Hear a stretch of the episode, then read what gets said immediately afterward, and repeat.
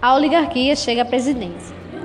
Demorou mais de 20 anos desde a divulgação do Manifesto do Partido Republicano Paulista em 1873 para que a elite agrária conseguisse assumir o governo federal. Isso se deu através do Grupo Paulista, que na época era responsável pela produção de café, que foi o principal produto de exportação do país. A candidatura de um civil paulista foi acertada durante as revoltas da Armada e Federalista. O escolhido foi Prudente de Moraes para um pleito em que não houve adversários. Com a eleição de Prudente de Moraes, ascendia ao poder o ideal de uma república civil e liberal, em parte já garantida pela Constituição. Também coube a gestão de Prudente de Moraes negociar o fim dos conflitos entre federalistas e castilistas no sul do país, o que exigiu de seu governo habilidades políticas para alcançar a paz e, ao mesmo tempo, neutralizar os oficiais florianistas. Entre 1895 e 1897, comícios e protestos nas ruas com grande adesão popular eram frequentes, principalmente na cidade do Rio de Janeiro. Sem o Marechal Floriano Peixoto à frente do governo, os jacobitas se posicionavam contra o mandato civil e a política antimilitar em curso. Protestavam também contra a alta do custo de vida e, num tom claramente nacionalista, criminavam abertamente os portugueses que controlavam o pequeno comércio e as propriedades alugadas para classes populares. A, economia na República Oligárquica. Ao assumir a presidência da República e ter poder civil com a política dos governadores, as oligarquias do país passaram a, a dominar a maioria dos canais de exercício de poder federal, estadual e municipal. Os grupos oligárquicos cuja base estavam nos estados era a maioria. Eles variavam de acordo com o tamanho da atividade econômica com a qual estavam envolvidos. No século XIX e no início do século XX, ao assumir, ao mesmo tempo que havia uma forte dinâmica de atividade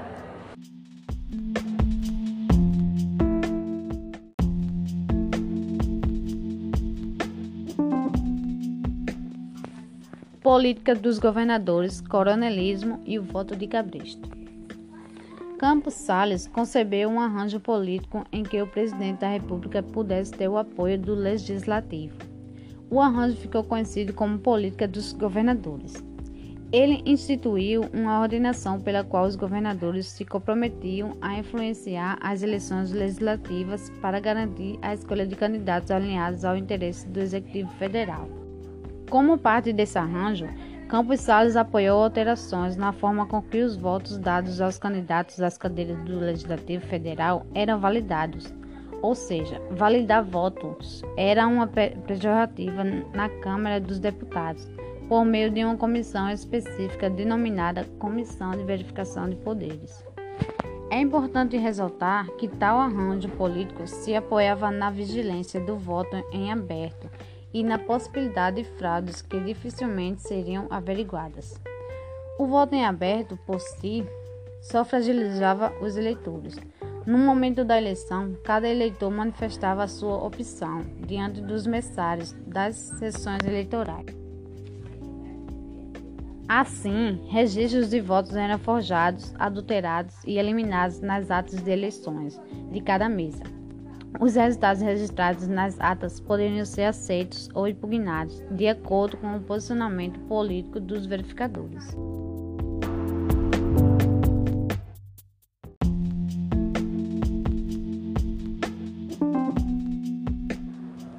A economia na República Oligárquica. Ao assumir a presidência da República e ter poder civil com a política, a economia na República Oligárquica a assumir a presidência da República e ter poder civil com uma política dos governadores, as oligarquias do país passaram a dominar a maioria dos canais de exercício do poder federal, estadual e municipal. Os grupos oligárquicos, cuja base estava nos estados, era a maioria. Eles variavam de acordo com o tamanho da atividade econômica com a qual estavam envolvidos. Nos séculos XIX e no século XX, ao, mesmo tempo que havia uma forte dinâmica atividade cafeeira que se estendia entre São Paulo, Rio de Janeiro e Minas Gerais. Também exportava a importação da borracha. Esses recursos entraram com finalidades distintas, como os empréstimos e em forma de equipamento para a indústria, surgida desde o século XIX. A atividade cafeeira e os seus interesses nacionais. Ao longo da Primeira República, o país se manteve dependente da atividade agrícola, especialmente na exportação de café. No começo do, da última década, década do século XIX, a alta dos preços do café no mercado internacional provocou uma grande expansão. Outro importante fator foi a grande oferta de crédito, que era utilizada no financiamento de novos cafezais e no desenvolvimento das estradas de ferro, necessária para transportar os grãos da zona rural aos portos. Entre 1896 e 1897, os Estados Unidos e a Europa são os principais importadores do café brasileiro. A oferta se tornou abundante para o mercado, o que fez com que o preço do café caísse. Com a diminuição da, na exportação, a quantidade de dinheiro estrangeiro que entrava no país também caiu. Esse dinheiro estrangeiro pagava a exportação de gêneros alimentícios no abastecimento de grandes cidades, máquinas para indústria. Com os grandes gastos, o governo federal recorreu aos credores internacionais para negociar novos empréstimos. O acordo em questão, conhecido pela expressão Fujiloan, foi fechado nos últimos meses do governo de Moraes, com o consentimento de Campos de Salles, o sucessor eleito. Ao tomar posse, o presidente implantou medidas, medidas acordadas. Começou a reduzir os gastos governamentais, diminuir os recursos para obras públicas, o que mais fez aumentar os impostos, principalmente sobre o produto de consumo. A elevação de impostos e a queda da atividade econômica atingiu todas as classes sociais do país, tanto no centro urbano como na zona rural. Em 1906, na cidade paulista de Tabaté, assinaram um acordo que ficou conhecido como Convênio de Tabaté. O acordo definiu um plano de ação com os seguintes termos: arrecadação de porcentagem sobre cada saca exportada para o pagamento de empréstimo, imposição de taxas sobre novas plantações investimentos em propaganda no exterior para aumentar o consumo do café.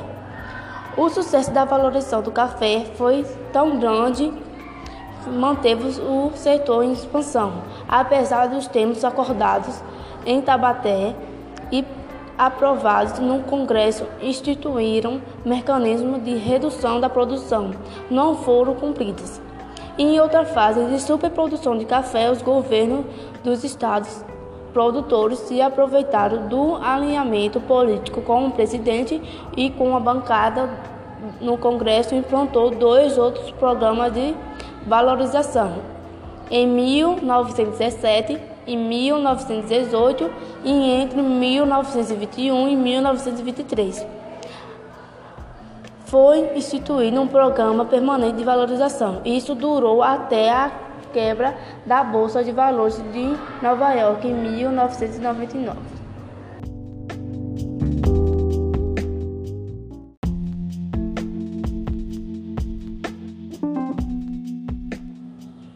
A riqueza para sustentar e modernizar.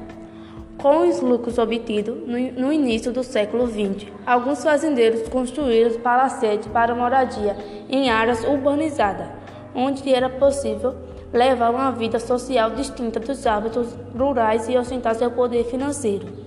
Na cidade de São Paulo, por exemplo, a área mais antiga manteve-se como espaço para serviços, bancos e comércios.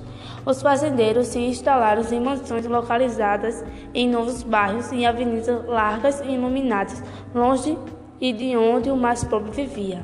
A cidade do Rio de Janeiro também passou por grandes transformações, principalmente na região portuária. O local era ocupado por velhos casarões, onde a população mais pobre vivia, em condições sanitárias precárias.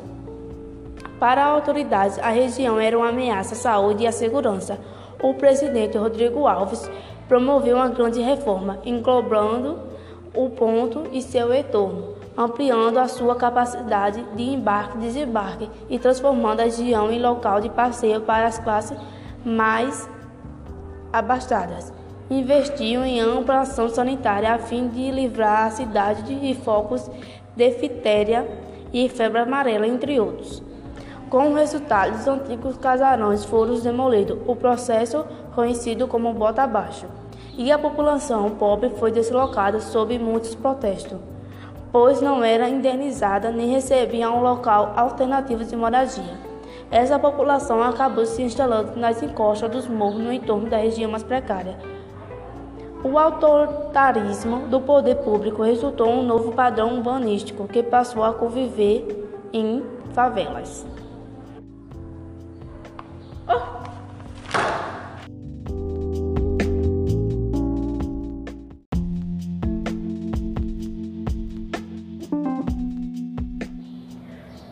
A industrialização se acelera com os lucros da cafeicultura.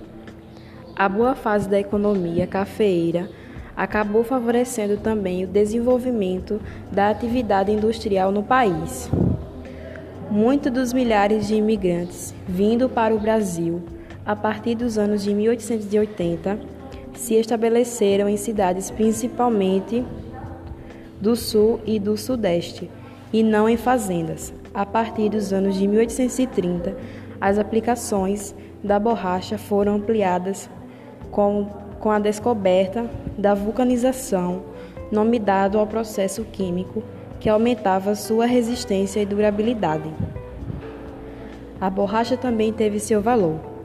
Mesmo no período de maior exportação e lucros, entre 1880 e 1910, época em que o país chegou a atender aproximadamente 75%, 75 da demanda internacional. As técnicas empregadas eram as mesmas utilizadas pela indígenas, pelos indígenas de tempos anteriores. Os poucos os investidores ingleses foram abandonando as atividades no Amazonas para participar da produção no Ceilão e em Singapura. Os holandeses logo começaram a produzir a borracha nas colônias da Malásia, de Bornéu e de Javá. Mulheres imigrantes construíram construir a vida na América.